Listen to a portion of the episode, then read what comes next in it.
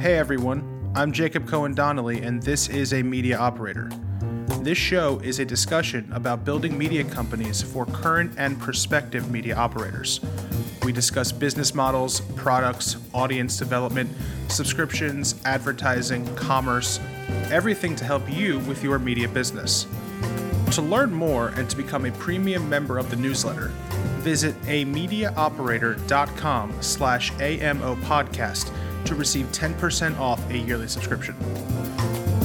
My guest this week is Mike Orren, the Chief Product Officer at the Dallas Morning News. During this nearly 70 minute discussion, we talked about how he got into the local news business, why this is the pivotal year for local media, the psychographic of the perfect subscriber, and how newspapers lost an entire generation of this audience, among a variety of other topics. I hope you enjoy our discussion. So, you're the first person from a local newspaper to join the show, which I'm incredibly excited about because I've never actually worked for a local publication. I want to learn more about how the whole thing works, but before we do, as someone who graduated with a degree in political science, I wanted to learn more about how you, who also graduated with a degree in political science, found your way to being the chief product officer at the Dallas Morning News. Whew, that is a long and circuitous story. Um, I actually very early on uh, thought I wanted to be a newspaperman. Uh, I actually ran the uh, student newspaper at my high school for two years, uh, managed to turn it profitable enough that we bought early fishbowl Macs for uh, all the classrooms in the school. Um, and then kind of accidentally blew it up when we tried to address some uh, some pretty serious racial issues in our school, and it, it kind of led to a mini riot.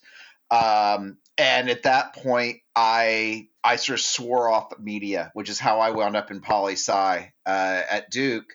Um, and I literally wasn't on campus six months before I got dragged into a uh, a student publication, and then wound up running uh, the publishing board at Duke, which is everything but the daily paper. Um, and at that point, I kind of shrugged and said, "Okay, God wants me in newspapers. I'm going to be in newspapers or in media at least." Um, so my my first kind of serious gig uh, was after moving to Dallas and being here for about a year. I was at the relaunch of D Magazine, which is one of the city mags. So if it's like New York Magazine, Boston Magazine, here in Dallas, ours is called D. Um, and it had gone out of business under the stewardship of American Express. Uh, and I joined the group that that brought it back and kind of say that that's where I got my my street MBA in publishing. Uh, I think I started there at age 22 and was maybe the second most experienced magazine person in the building at the time. Um, and, and, so I, have sort of followed a pattern after that of uh, a couple years of something entrepreneurial, a few years of something corporate, um, and then back to something entrepreneurial. Um, and probably my second most recent entrepreneurial venture uh, is is what got me in the orbit of the Dallas Morning News. So I started a pure play local uh, publication. It was back in the days when hyperlocal was first becoming a buzzword in the early 2000s, uh, called Pegasus News. Um, and it was nominally a competitor to the Dallas Morning News with the idea that we would try and scale and go off and do other markets. Um, and, and, I wound up in the Morning News's orbit, um, and there's a, a, a, kind of infamous story of how uh, they were looking at possibly buying us. It was a case of keep your enemies close. Um, and the deal went south, and I sort of, uh, I, I, might have lost uh, my cool a little bit uh, and and uh, neglected my tact and found myself getting walked out of the building uh, by security uh, at the Dallas Morning News. So um, it was pretty funny when uh, I guess maybe eight nine years later. Uh, I got approached to work with them on a content marketing agency. and so it was great fun to go in for the first meeting and say, you know, last time security walked me out, how's this going to turn out? Um, but the fact is, I was there because I'm a news junkie, and I've always been a news junkie, and particularly a local enthusiast. So um, I ran the agency with them for a few years, uh, and then we rolled that agency up into a larger group of agencies that we bought. Um, and I saw that as my opportunity to hop back into the the news uh, paper or the the web news side of the business. So I, I hopped in. I started out uh, doing marketing and business intelligence uh, and uh, a, a, lot of operations stuff. Uh, but we, we were at an inflection point a couple years ago where we knew we needed to do something different digital. Um, digital product uh, via Pegasus News is really what I was known for by that point. Um, and so I, I like to say that I, I kind of staged a coup. I just walked into the publisher's office and said, we don't have a product team. We need a product team. I'm starting one. We're going to rebuild the website. We'll launch in a year. Here's how much money we need. Um, and fortunately, he and I are really good partners. And he just looked at me and said, "Good. Now I don't have to ask you." Um, and so that that start that's when I became CPO, which I guess would have been uh, mid 18 uh, as we started moving towards uh, our digital relaunch that we did last year. Now, at a media company that is both print and digital, what is the specific focus of the chief product officer? Are you strictly focused on the digital transformation of the organization, or do you have additional responsibilities? I'd say I'm 90% focused on the digital transformation of the organization and our digital products. Um, I, you know, I sit on the management committee, and so it's a small group, and we all have our hands a little bit in everything. I do have a little bit of uh, responsibility in the print product, uh, particularly where we take digital things and think about how we're putting them in print. Um, a little bit uh, because marketing's under me, eyeballing uh, our page count and making sure that that's not getting out of line. Because if it gets out of line, it's probably because we're running uh, too many barter marketing ads. Uh, but I would say I, I, wake up and go to bed thinking about digital. And then you mentioned uh, the intelligence unit, and your LinkedIn says that you're still the president of Belo and Business Intelligence. What exactly is that, and how do you handle those responsibilities relative to the CPO responsibilities? Yeah, so uh, they're really interlocked. Um, like the, when when so so the agency I had done with the morning news was called Speakeasy, and we rolled it up into this larger group of agencies. And the original concept before I took over uh, the website was that that BBI, as we call it, was the connective tissue between the newspaper business and the agency business. And, to some extent, it still is. And, and, where that really came together was in terms of uh, our our BI and analytics teams. Um, I also at one point had an advertising product team uh, rolling up to me. Um, and, and, so it started there. Um, but it was also just to be completely candid, we had three leaders in the business and each of us was being given a business to run. So, you know, I, each of us got a president title on that, and it just hasn't gone away. Um, you know, I'm I'm very tangentially involved in our agency work in terms of supporting it with our analytics team, uh, but they're they're pretty self sufficient. So, uh, my my focus these days, I'd say, is probably 60% on product, 30% on marketing, and uh, 10% on uh, analytics. Uh, which funny when I first pitched the idea that that that a newspaper have a chief product officer, which seemed strange at the time. Um, I, I, I, dug up an article. It was a really good article. I forgot where, but it, it kind of lined out what the ideal chief product officer role was, and it pretty much covers those areas because you've got to, if you're going to evolve the product, you've got to be really tight into what the analytics say, um, and and you you the, the best marketer of the product is going to be the team that knows the product best. Uh, so all of that kind of fits together nicely, but it's it's not something that was like MBA engineered on an org chart. And so, is the team structure today analytics, marketing, and product rolling up to you? Are there other departments as well? Yeah, all three of those roll up to me. Let's move a little bit and talk about local kind of overall because when we were discussing you coming on the show, you said something both interesting and perhaps a little ominous. It was, quote, this is good timing to come on the show because this is a pivotal year for local. Did I say uh or the? I, I, I might have even said the. You might have said the. This is the pivotal year for local. Yeah. So look, I mean, we have been on a slow motion collision course uh, with with local having to become primarily a digital business uh, for the last 20 years um, and, and i was probably out there a little early uh, you know howling at the moon saying that you know there's not going to be print newspapers by you know 2010 get on board but I, I was a little early with it but you know, we've been moving that way uh, gradually. And like I think we've seen in many, many businesses, um, coronavirus it was a big hit. It's going to go away eventually, but it has accelerated a lot of the good and bad fundamentals of a lot of businesses. And that's why you see so many businesses in, in, in any industry that are kind of marginal um, going going under. Um, what I think it's done for for news newspapers and particularly local is it's accelerated what we were already going through.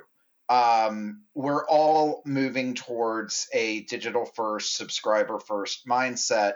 Um, but with print advertising taking such a hit this year, um, you know, most of us, our peers, uh, are anywhere from 20 to 30% down in print revenues, um, a lot of which don't look like they're going to come back, uh, candidly. Um, and so it, it's jumped us ahead a couple years, right? We it used to be we could sort of set it like clockwork. Okay, print's going to be down eight percent or eleven percent, um, and and it's that advertising stream has fallen so quickly um, that we're having to get more real uh, about what our digital future looks like. And and and don't take this to say that there won't be some form of print. Uh, there will. Um, and and the overwhelming portion of our and when I say our, I mean the industry, not just uh, the Dallas Morning News most of our revenue is still in print. Um, we're all on on various iterations. Well, I, I, a lot of us are on various iterations of a mission uh, to get to the point where digital covers the costs, uh, so that we know we have a future going forward. Now, now I think some of the hedge fund controlled companies are are more of an, in a milking and harvesting mode, and I'm not quite sure what's going to be left uh, when they get to the other side of that. But but the way we look at it, at least, is uh, you know we're going to try and skim off the runway uh, as this thing comes down on the print side and and make it to the other side on digital, um, and that is to be a tough trick for all of us. So you and I actually met or virtually started talking a few months ago because I wrote a piece that said the reason local media is struggling so much is because of all the fixed costs tied to the print papers. And I use the Dallas Morning News as an example because you're one of the only uh, single paper public companies because you're owned by uh, Belo Corporation. And what you suggested was that there's more than meets the eye in the raw financial numbers because of this transition from a print product to a digital first product. What specific steps has DMN taken to help facilitate that transition? For example, you dismantled some press, you know, press machines and stopped printing uh, for commercial clients. What else has happened, and in your opinion, needs to happen over the coming years for this transition to continue taking place? Yeah, so you're you're correct in that we we pulled back on our commercial printing business. Uh, we we've really pulled back on any business that that isn't additive to the core um, you know, and, and, that started a bit before even that conversation you and I were having.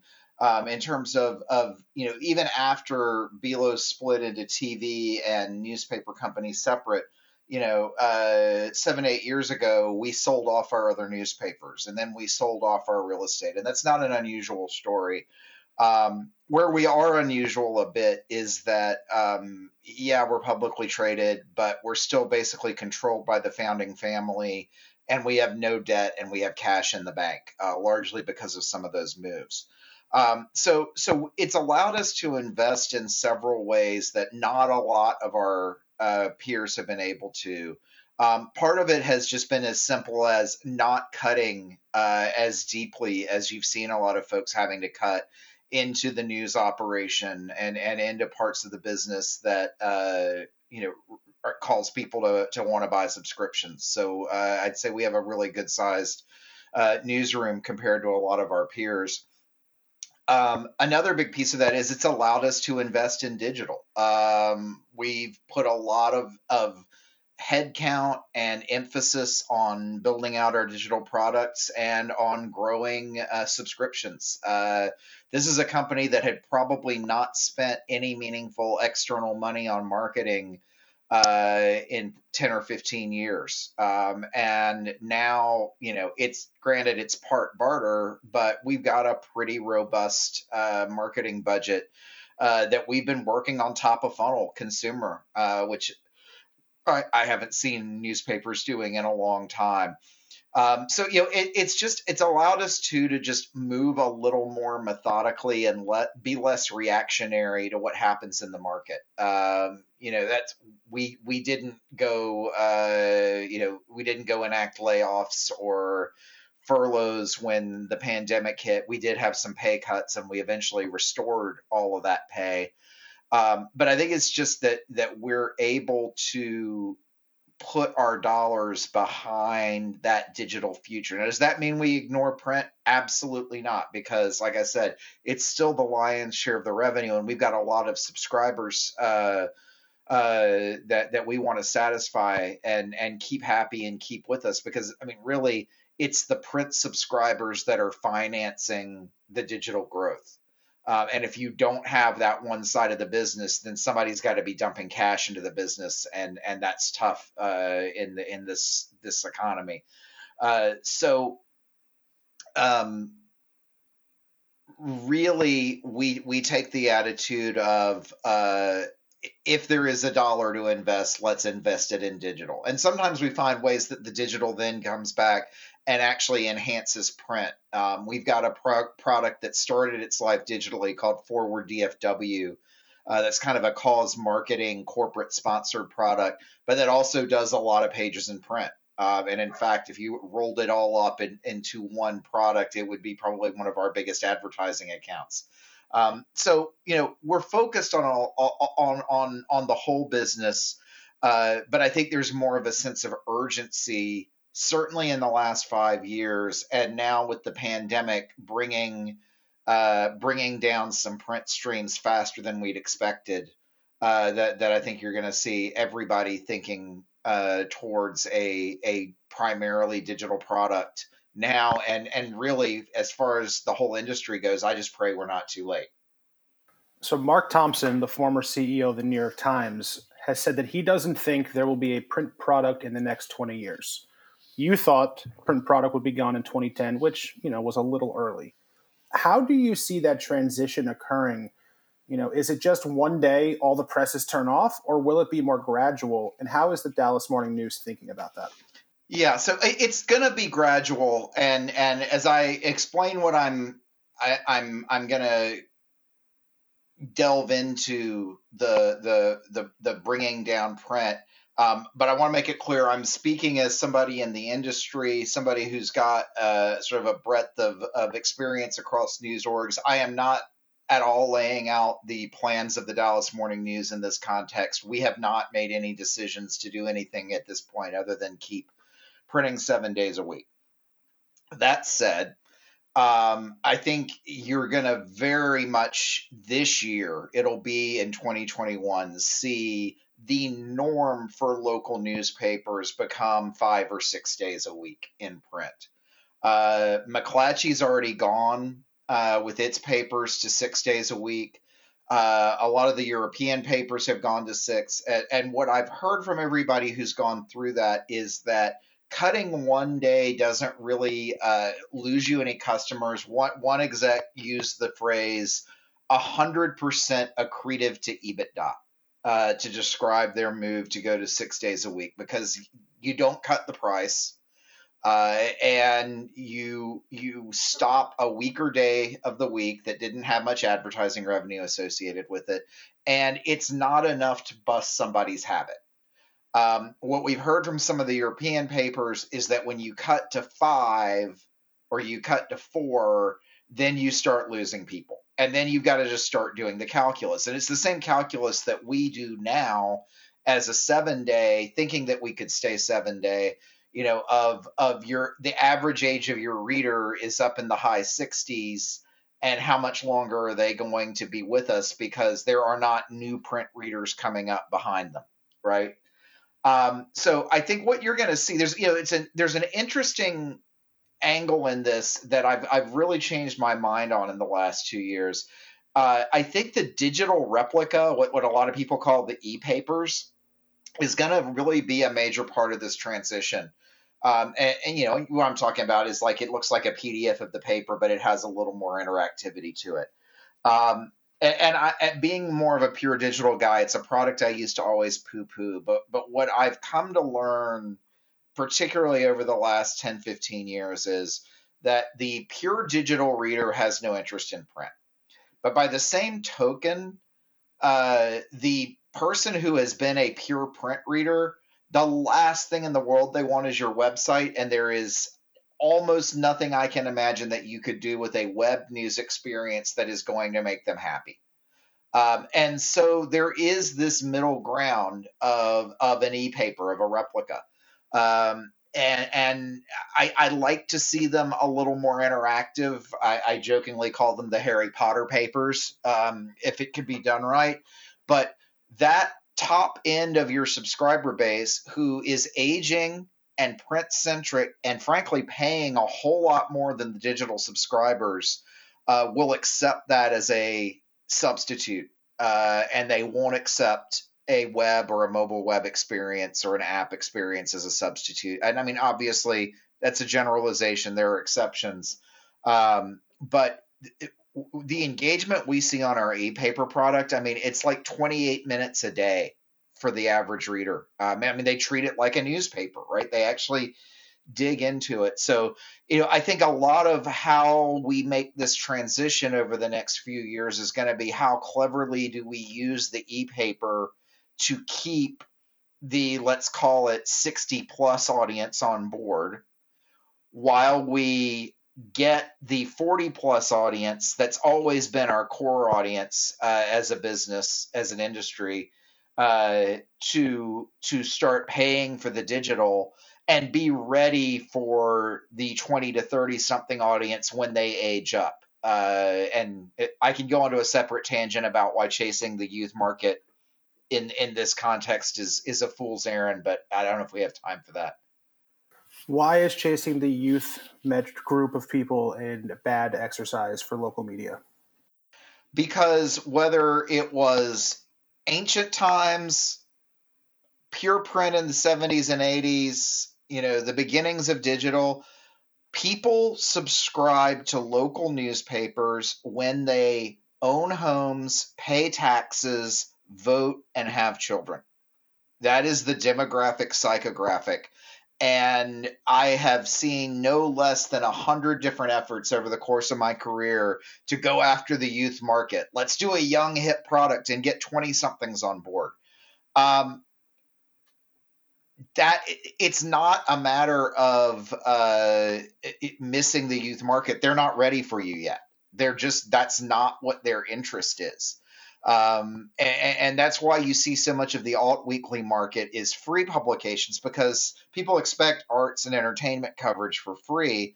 Um, and they're not in the mind to pay for, you know, Watchdog, City Hall, or or school board coverage, or you know, home and design type stuff. So, you know, I think the problem in our industry is we messed up and lost the current, say, forty to fifty something generation uh, because they were the hybrids and we didn't really give them a great experience in print or digitally. Uh, we sort of we left them hanging on both ends, and so that market is drastically underrepresented in our industry subscriber roles. Um, but the you, you gotta you, you I'm I've never seen anyone succeed in local in getting the kids on board until they grow up and buy houses. I want to pivot the conversation now and focus on digital products specifically, since that is where you spend the majority of your time thinking. I've got a multitude of questions, so I'm just going to jump right in with them. Starting with analytics, because you know data informs decisions but doesn't actually make decisions. What numbers are most important to you to running a healthy subscription and local news business? So there's there's a few. Um, the one that I think is actually, the the set that I think is actually the most useful and impactful, um, really ties around the content and what content is converting people. Uh, we've built a pretty robust attribution model now, and everyone in our newsroom has access to it, pays attention to it. Uh, we have about three different levels of uh, of contributing before you even get to the direct conversion.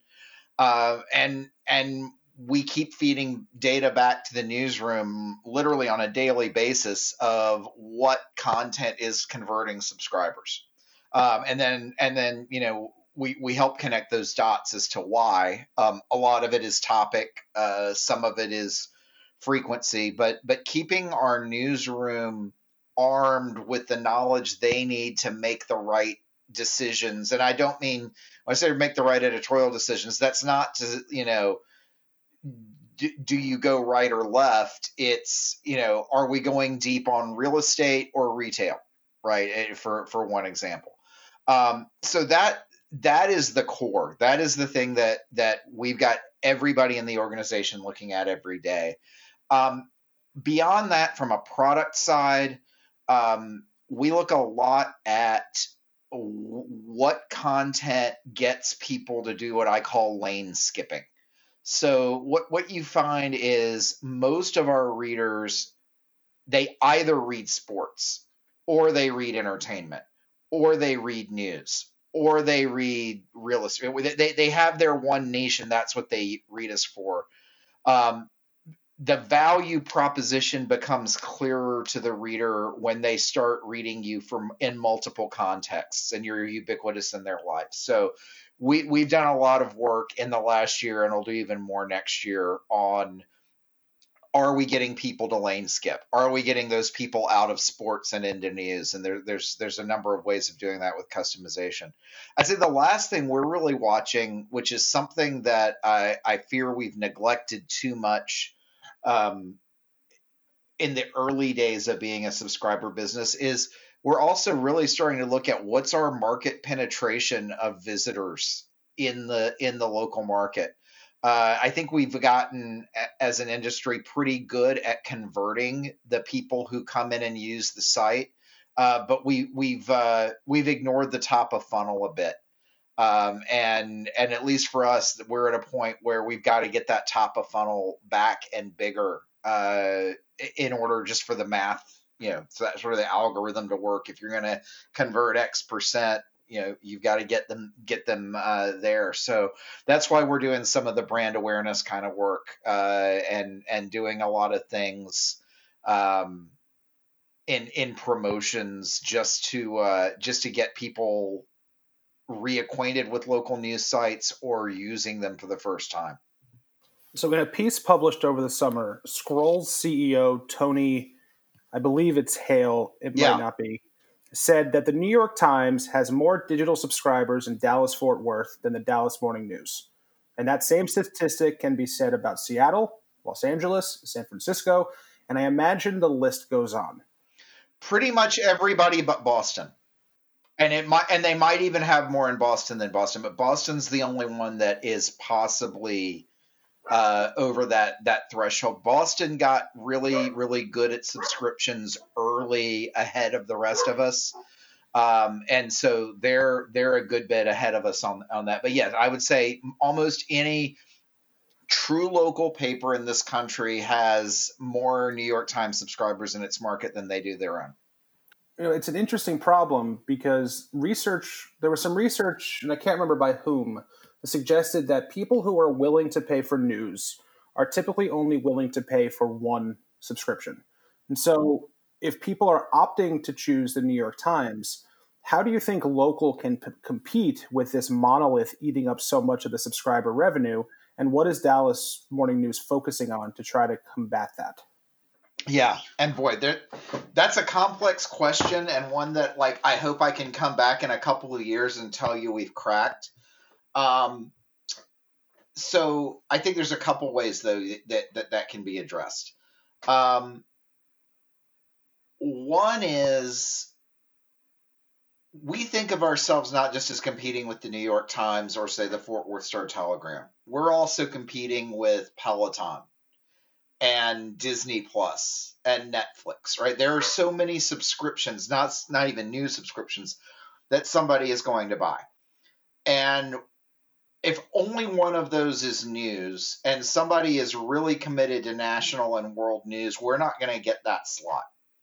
So one answer is to get another slot, right? So one of the areas that that drives the most subscriptions for us uh, is commercial real estate uh, coverage and reporting.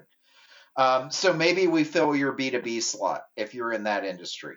Um, one of our other heaviest drivers of subscriptions is uh, kind of insider foodie dining news in our market.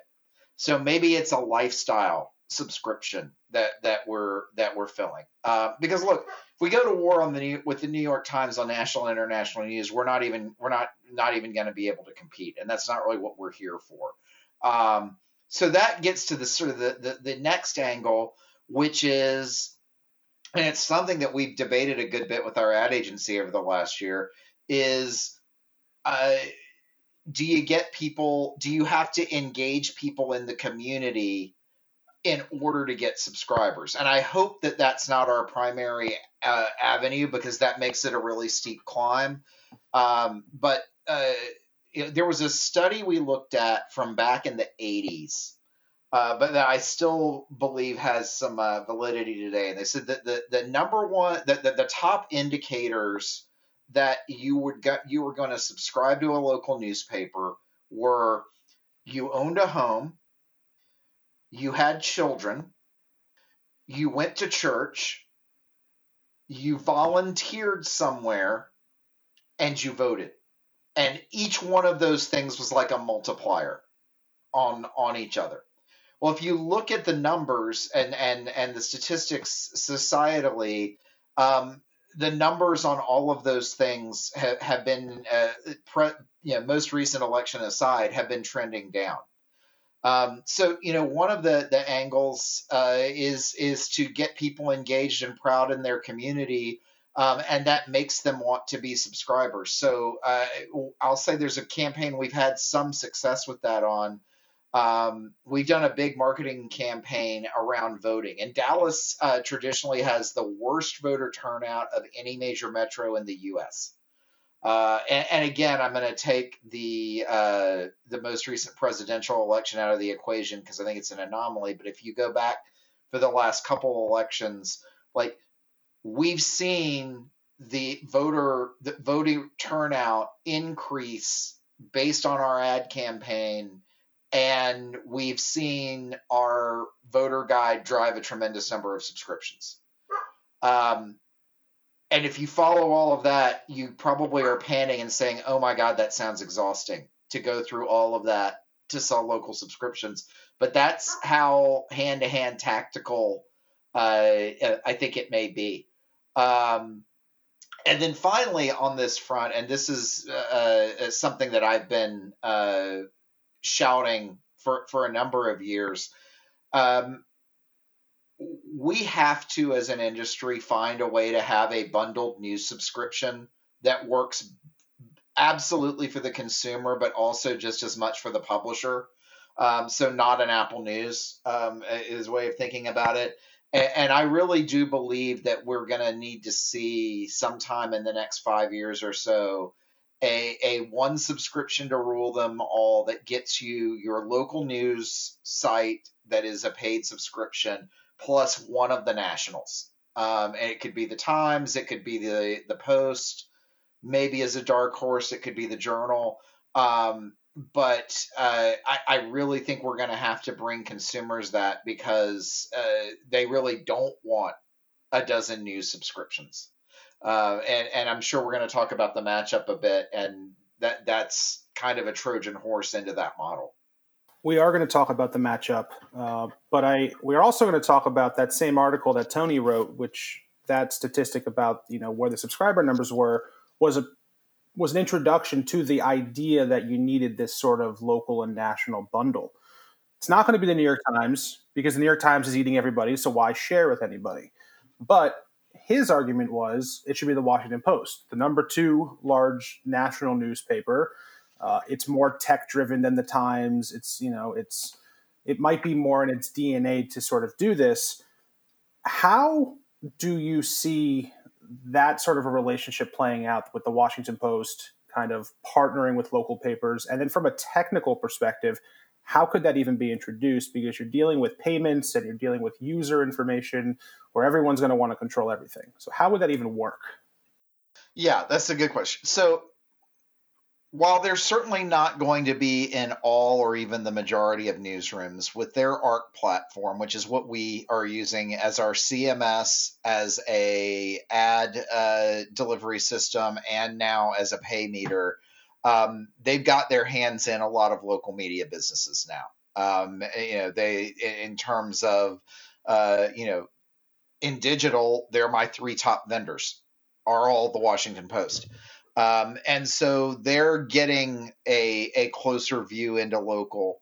Um, and, and, they're not all hep to it yet. I, I mean, I know their their guy who's the head of local who focuses on like the DC metro area for the Post, and you know, he's not seeing the kind of resources that that the the development that's going towards local papers is but my point is they're getting a little bit in rooted into our businesses in ways that i think they're going to start seeing some benefit to that um, in terms of of who owns the consumer relationship um, I, I want to put a pin in that one and come back to it when we talk about the matchup because I do think that that's really a, a key piece.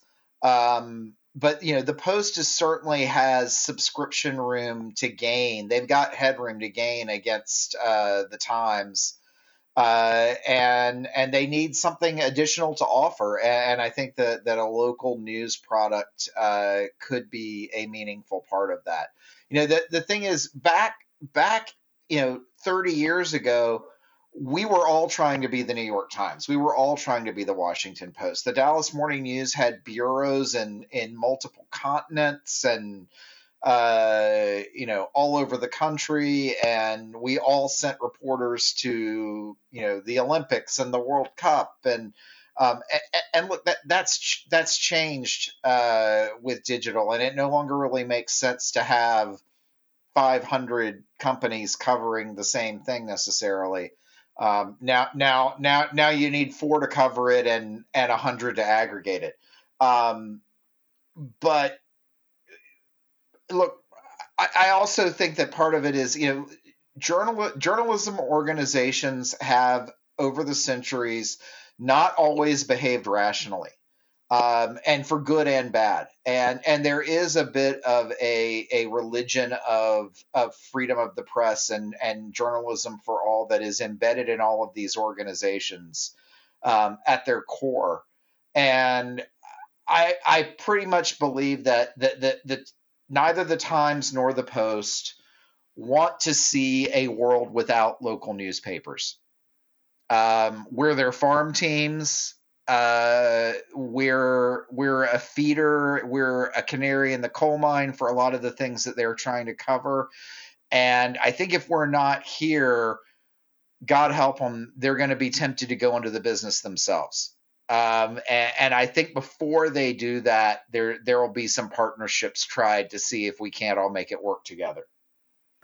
So before we talk about the matchup, I do want to close the loop on a few other components of the post. Uh, sorry, of Dallas Morning News's business. Uh, and I, I, I slip up and mention the Post because you're obviously a big fan of their technology. Launching or relaunching a website and changing a CMS for an organization as old as the Dallas Morning News must be a daunting exercise. So, can you walk through why the organization decided to go and move forward with ARC Publishing, how you got the entire newsroom and the executive team and all the various stakeholders on board with it, and then what actually went into that transition? Because, like I said, it can probably be very painful. Yeah. Well, so and and we were in a a unique position and it kind of goes back to the old we were all trying to be the New York Times at one point. So we were on our own homegrown CMS that we had built hoping to and this was before my time but hoping to be the you know the one CMS to rule them all and we'd go license it to all of our peers in the industry um, and the way I put it is, we we invested severals of millions of dollars in that, and then the Post turned around and, you know, I don't know what they invested, but I'm sure it was probably hundreds of millions of dollars in, in theirs. Um, and so, you know, we were in a position where we actually had only one developer in house. We had an out of house agency that was both building and maintaining the site for us um, and the CMS, and we were literally having to blow our entire budget every year just to stay even, just to stay functional, right? Like we weren't able to really invest in new features um, or in UX in the way that we wanted to. Um, so, so the calculus became very simple that we we did not want or need to be in the CMS business ourselves. Um, I wanted somebody else to take care of the plumbing so that we could focus on the the the fixtures inside the house that consumers really used.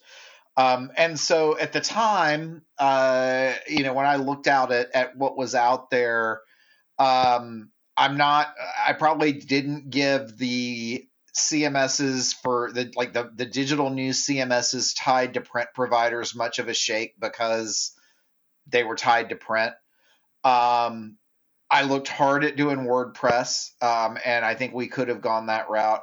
Um, but Arc, and in the time it was just the CMS, you know, they brought a really great proposition in terms of they were doing the r&d they were keeping the ship afloat they were doing all of the the core tech that kept us alive and they were providing the uh, you know the AWS piece. They're providing the CDN. Uh, like t- today is a great example. Uh, AWS was down all over the country today and caused a lot of problems for some sites. And yeah, it caused us problems too. But I didn't have to worry about it because there was nothing we could do. It was it's the post problem, and and you know it's kind of like if the post is down, we're down. But other than that, we're we're covered, which frees us then to to do our own um, UX work and, and unique features. Um, like this local graph product we've created that's like a, a, a, localized knowledge graph behind the news that that we never would have gotten to um, if, if, we weren't working with somebody like Arc. Um, so so and and, and the, the, the calculus on the decision, I, we wound up being able to hire a room full of developers and move the site to a better platform and save significant money uh, that we could then go back and reinvest in content or marketing or, or wherever we needed it. So, um, you know, it just it really made sense on all levels. Um, uh, you know, just the same as we don't need to be building our own printing presses, uh, we, we don't need to build our own CMSs. So, in terms of getting the, the, the management team on board, I was very fortunate in that I had got a history in di- local digital news product, and so there was a great deal of trust built up. Um, and so they kind of let me, my, my my colleagues really let me go do what I what I needed to do. Um, getting the newsroom on board, um, it's a little sad to say, was easy also because our existing CMS was so terrible. Um, and workflow for them was so bad that that I don't think we could have made it worse uh, in going to a new CMS. So it was only improvements and upsides. I mean, yes, everybody has. Uh, uh nobody uses a CMS that doesn't have a gripe with it somewhere. Uh, but I, I, I want to say I, I, we actually did like before and after surveys with the newsroom, and I think we went from a 20% approval rating on the old site to like something like an 87% approval rating on the new site from a, a workflow perspective. So it was just kind of a win-win-win all the way around. And then, but but that's like the engine underlying. Like I said, it's the plumbing. It's the stuff we shouldn't have to worry about. The really more significant thing about the relaunch uh, was that it allowed us to take control of our UX um, and be able to iterate that, you know, on a every other week sprint schedule as opposed to you know once a quarter when our outside developers you know were able to do a big deploy and boy do we hope it works when when it goes live right so um you know it, it just it, it, it gave us the tools to free us to focus on the things that we could be unique on so you mentioned that you are focusing more of the business on becoming a subscription first company but obviously you still have a pretty decent component of advertising, both on the print side, but I imagine also on the digital side. How do you envision the advertising business evolving at Dallas Morning News, considering the third party cookie is going away? And with that in mind, how is DMN capturing additional first party data so that you're able to still offer your adver- advertising partners the data they need to make good ad buys? advertising will always still be a component of what local news does and and i remember learning very early when i was at d magazine our publisher sitting me down and uh, showing me the the fashion ads at the front of the magazine. I think i'd been disdaining them somehow. And and he was like you realize that that this is news to our readers right? Even though it's a paid ad and it's clear who paid for it the fact that this new thing is available at Highland Park Village is news to them. So I, local advertising has a role, uh, particularly where it's unique and always will. So I think we're, we're we're seeing more sponsorship type advertising on the local level. We're seeing more, uh, for instance, like we've got a local grocery store that has uh, kind of partnered with us and and is really a down to being embedded in some of our features as the sponsor of our food section. Um, and so I think the model is much more that than, hey, here's a CPM, we're buying ads. Um, because of that, it's kind of funny. It, uh, local is the one place where Zeus actually doesn't really uh, make a, a huge difference in monetization, not because of anything wrong with Zeus, but the way Zeus works is uh, it makes the ads much more viewable, and advertisers at a national level pay more for viewability. Most of your direct local advertisers don't even know what viewability is. And if they do, they're still not really thinking about it much. So, like, we weren't able to raise our CPM on our local advertisers because we had better viewability we have to draw show them value in other ways and that they'll come around on that over time but but the local advertising component um, uh, you know i think it's going to be more sponsor driven more partner driven um, and and you know the nice thing with zeus is it lets us um, on the national level when we do uh, arbitrage out that inventory actually get a, a better price for it. Um, you know, in terms of the the first party cookies, I actually think this is going to be a big boon for local uh, local news orgs. Uh, it actually the kind of data we have about the interests of our readers got commoditized by programmatic and by Facebook, right? So it got to the point of where you know I don't want to, to reach Dallas Cowboys fans, I don't go to the Dallas Morning News. I go to Facebook and say, give me all the Dallas Cowboys people.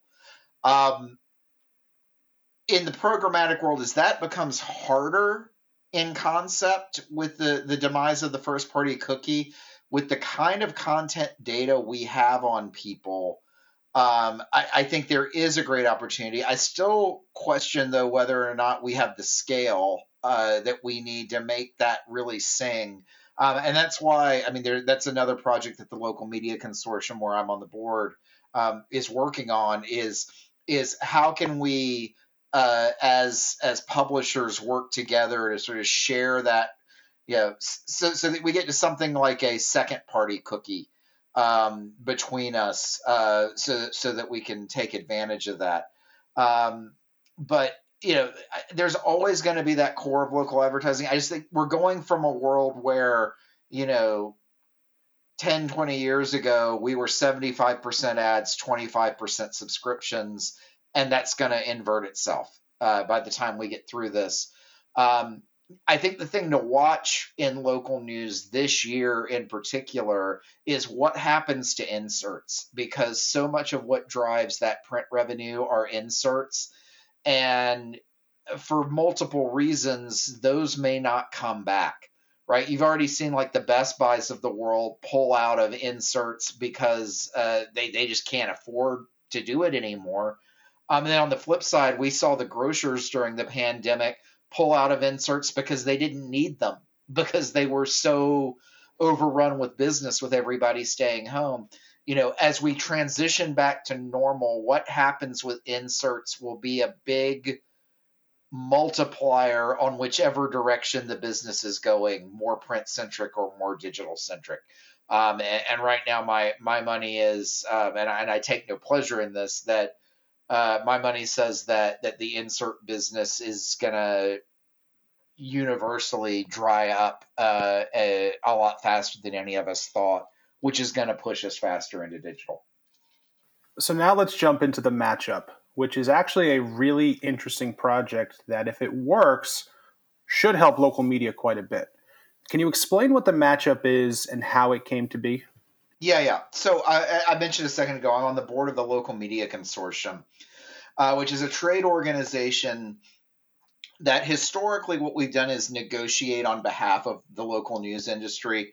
Um, so that, for instance, Google for ad serving treats us as one big account in terms of pricing, um, which gets us a much better deal than any of us could get on our own. And, and so we've negotiated deals with many, many vendors. Um, and um, over the last couple years, have started to look at how we can build kind of yeah, that's great defense. We wanted to go on offense and how we could build product for the industry that would be good and, and helpful to everyone and and the matchup came out of one of those early conversations and the concept is this is uh, look in in pro and college sports particularly in pro sports nobody covers the hometown team like the hometown newspaper um, and you know we like to say nobody covers the cowboys like the dallas morning news uh, but if you live in philly and you're playing the Cowboys, I, I, we can't expect you to buy a subscription to the Dallas Morning News for that game. Um, if you're really interested in all the NFL teams, well, you can't buy subscriptions to all the papers in all those markets. Uh, so the idea here is that the matchup will be a a product that includes all of the content uh, from our members uh, covering pro and college sports. Um, there's a couple different ways you'll get it, but the primary one is the destination site. So, somewhat in competition with, say, The Athletic or ESPN.com. Um, and you can follow teams, you can follow leagues, you can, you know, basically, if it's a pro or, co- or major college conference team, uh, we're going to have coverage on it. And, and, the twist here, and this is the thing I was putting a pin in earlier in terms of the consumer relationship, is the only way to get a subscription to the matchup is to be a subscriber or member of your local media outlet. So if you're in Dallas uh, and you go to read content on the matchup and you're a Dallas Morning News subscriber, you automatically get in free. If you're not a Dallas Morning News subscriber, the matchup's going to say, hey, it looks like you live in Dallas, you can get all the sports content you want from all the teams and all the news orgs around the country. You just got to subscribe to the Dallas Morning News. And if we picked wrong where you live, here's a list of the you know the out, the member outlets. You got to subscribe to one of them. But the consumer relationship stays with the local market, um, and that's how we've gotten the the the member media companies to really agree to this and and get excited about it is um, you know, unlike the athletic that's trying to, uh, you know, basically has got to please VCs and VC kind of numbers, all we're trying to do with the matchup is not lose a ton of money on the core business and drive as many local subscriptions as we can. So, like our general manager, Kevin Laughlin, who we've uh, hired recently, he's going to be judged based on how many subscriptions he sells in Minneapolis and Seattle and and Raleigh and Miami and Dallas, not on how big a media business we build. Um, and, and, we're able to do that because the, at least the core content is free. Um, because that's what what's being contributed by the uh, the member companies. There's also a secondary model that we actually already have out in alpha right now, and that's more of where Dallas is playing Philly and therefore if you're on the Dallas site you can see everything that the Philly writers are saying about that matchup that week. Um, and, and, we're testing that in about 70 cities right now around the country, um, and looking to launch the uh, the full site uh, probably next spring. So, do you ever envision building on that article that Tony wrote? Do you ever envision that there could be a national local bundle, or will that just never work? No, I believe there could be. I absolutely do. And and and as you kind of alluded to, you know, you and I and Tony and uh, Jared uh, and a lot of these other folks, we've been talking about this in the corners for a while. Um, I'm absolutely a believer in that. I just think we have to get the industry there to the point where you know, take the local media consortium. We, we represent 3,000 media outlets and it's about 85 different companies. We've got to make it make sense for the critical mass of those before anybody's going to uh, to jump on board. That's why I think that the matchup is is actually a good half step uh, where where we can minimize the risk and and learn some things. But but I, I look I think the industry if we're going to survive, has to get there sometime in the next decade. And, you know, depending on economy and pandemics, maybe sooner. So, one final question on the matchup. Do you philosophically think about that as a offensive tool to get a bunch of new subscribers or more of a defensive tool to reduce subscriber churn since they're now getting so much more content? Um, I think it's a little bit of both. I think of it more as an offensive tool, though, to gain subscribers uh, first and foremost. Um, it, it, the folks who read sports in a local news uh, paper or site, they're very avid, but it's a small percentage of the audience. Um, and, and, but we find, again, to go back to the lane switching conversation earlier, that once you get them in the ecosystem, uh, they, they consume content in other ways. The only way in which I think of it as a defensive move, I, I mean, yeah, I think it will save us all some churn. Um, churn is not as much our problem, I, I think, in, in, in general as new business. But there is a there is a defensive uh, posture there in a sense. You know the um, you know the athletic uh, built its local shops largely by raiding the newsrooms of local newspapers and made a lot of noise early on about their intent to kill local newspapers uh, with with their product. Um, and and I think we're all a little sore. One that they were were able to to take our talent, and um, you know, two that that talent may not have gotten the you know have the opportunity to do everything that they wanted to do um, as they moved on. So I think it is a little bit of a defensive move for us in terms of helping retain our sports newsrooms and give folks who maybe want to be national in stature uh, more of an outlet uh, and and hopefully a, a, product that will be around for for a longer haul. So I want to talk just for a little bit talking about the differences between a media product manager and a big tech product manager because they are different. How do you view the two roles and how, or more specifically, what skills do you think a media PM needs to have and what you look for when you're evaluating hiring them? Yeah. And, you know, I. I'm much more versed on the media side than on these kind of general product manager side. So I, I'm going to be speaking a bit from some supposition uh, on that. Um, but I think the media product manager, uh, I, kind of see it as an amplification of some of the, the skills that are needed in terms of being able to mediate between different groups in the organization. Um, uh, you know, having having both ad sales and a newsroom and consumer sales um, is something that that is a little bit unique to media, um, and that I think that uh, juggling all of those is is a really delicate balance. Um, also, you know, depending on what kind of media you're talking about, but but the world that I live in, um, you probably don't have the resources of of the big tech uh, product manager. Um, you know, and so like I know like my head of digital product, uh, Sylvia, you know, she came out of Yahoo and uh, she was good about this, but but she had to learn really quickly. Like we don't have Yahoo resources. Um, so there's a lot of sleeve rolling up. There's a lot of getting deeper in the weeds uh, than maybe uh, you would be in a big product organization. And, and, there's some benefit to that too, because it means you're so close to the data and you're so close to the marketing.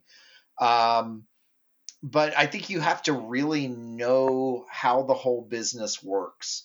And um, media is not a simple business, never has been, isn't particularly now. You know, I think there's also you do have to have some respect for the legacy side um, and and make sure that you're not doing anything to damage that, right? So, um, you know, this is a, a, small example, but we were our, our, product team pitched in to help the newsroom uh, some with uh, graphic visualizations and data feeds for election results uh, for the website this year.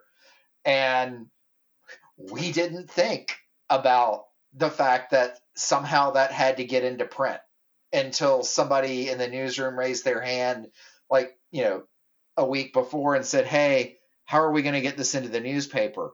Oh, you mean that thing that carries over half of our rev- uh, revenue and of people who are going to be adamantly wanting to see the elections? Like, we better figure that out. So I just, I think it, it, there's some complexities and sensitivities that get added, uh, particularly in this time for a, a media product manager. So I want to wrap up with the same two questions I ask everyone I interview on the show. Looking at your career, what is a mistake that you made and what did you learn from it that made you better professionally? So I'll go back to when I had this um, Pegasus News uh, site. So, so, so and, and, a very short backstory. So it was like a, it, it wasn't hyper local. It was pan local. It was sort of covering the whole market. Um, and I sorely, sorely underestimated the value of an incumbent local brand. Um, and what that meant was, you know, in in the anecdotal sense, again, they were talking in the early 2000s here. Um, the number one customer service complaint I got at Pegasus News when people would call in was that they had not received their Dallas Morning News on their doorstep that day. Uh, people know existing brands and people don't necessarily know um, what they are consuming if it's not a legacy brand. So I, am not by any any measure saying that you can just coast on your legacy brand and get away with it, but particularly in local, um, where where scale is hard to achieve, you can't underestimate the value of um, when I did the content marketing agency with the morning news, I would call it the, the halo of credibility um, that comes from being the Philadelphia Inquirer or the Seattle Times or the Minneapolis Star Tribune. And I completely in in that startup um, underestimated that and I think that allowed us, caused us to make some bad decisions along the way. um, that really you know kept us from from achieving the scale we could have and part of it was being you know overly proud about partnering with the incumbent local newspaper um, you know if uh, if i if i had been been better of a better temperament to partner back then um, I probably would have gone through a lot less grief in the intervening years between then and, and getting to where I am now. And then my last question is if you could offer some advice either to product managers looking to break into media or media operators overall, what would that advice be? Um, absolutely learn how to do it all yourself, even if that means starting small. Having the DIY ethos early in your journey um, look, I mean, it's a joke right now among my team. Like, like if the world was ending, I don't know how to fix anything on the website, nor should I, because I've now sort of been through enough cycles of this that I'm focused on the strategy and I'm focused on how we're uh, going to market and how we're working with other groups. But I wouldn't be able to do that if I hadn't early in my career, you know, hand typeset a website. I built the first City Magazine website ever. Like, and, and just getting deep into it and understanding every bit of, well, okay, somebody pays you money. How do they pay you money? What system does that go through? How do you pay taxes on that? Uh, how does that go into a financial statement? how much money did you make on that piece of the business versus the other piece of the business so i just i really am a big believer in uh, you know long-term success may mean staying out of the weeds but i would tell everyone early on to get as deep into the weeds as you can if you enjoyed this episode hit subscribe and give it a five star rating with your thoughts if you want even more sign up for the newsletter at amediaoperator.com. Each Tuesday, I analyze the latest media news. And on Fridays, I do deep dives into specific strategic and tactical topics about building media businesses. Thanks for listening, and see you next week.